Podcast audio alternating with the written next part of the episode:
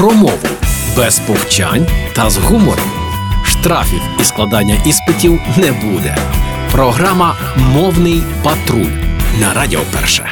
Вітаю на Радіо Перше. Уже час мовного патруля. Мене звати Лілія Криницька, і я запрошую вас за кавою або чаєм з'ясувати все про посуд, з якого ми їх питимемо. Тож куди налємо напої: у кружку, чашку, горнятку чи філіжанку. Розпочнімо з першого слова. В українській мові нема слова кружка. А ті, хто використовують його в щоденному вжитку, роблять це скоріше за звичкою або просто не знають, якими гарними словами можна його замінити. Тож як сказати українською кружка в українській мові треба використовувати слово кухоль або чашка. Говорити чашка кави, чашка чаю правильно і потрібно, адже чашка це невелика посудина, здебільшого з вушком, переважно з порцеляни або фаянсу, з якої і п'ють каву, чай та інші напої. Тож цілком можливо замовити у кав'ярні чашку кави, і це не буде росіянізмом.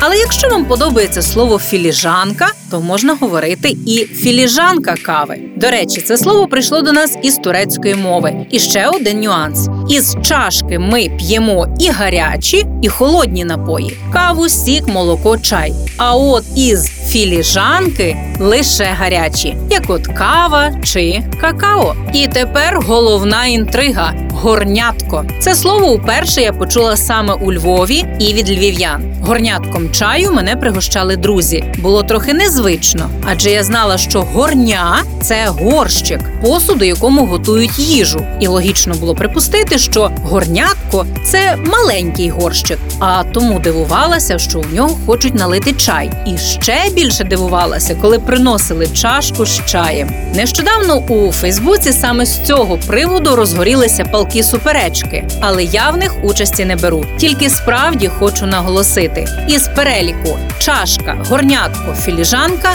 лише горнятко це посуд не для пиття напоїв. Хоча у цьому світі все відносно, і можна налити чай навіть у каструлю чи банку. Вам обирати і як говорити, і з чого пити. Але не ганьте, тобто не поливайте брудом один одного, якщо п'єте напої з різних посудин.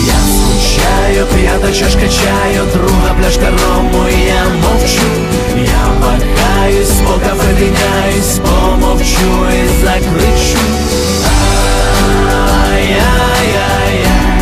І не нудьгуйте. До зустрічі у мовному патрулі на Радіо Перше. Програма Мовний патруль на Радіо Перше.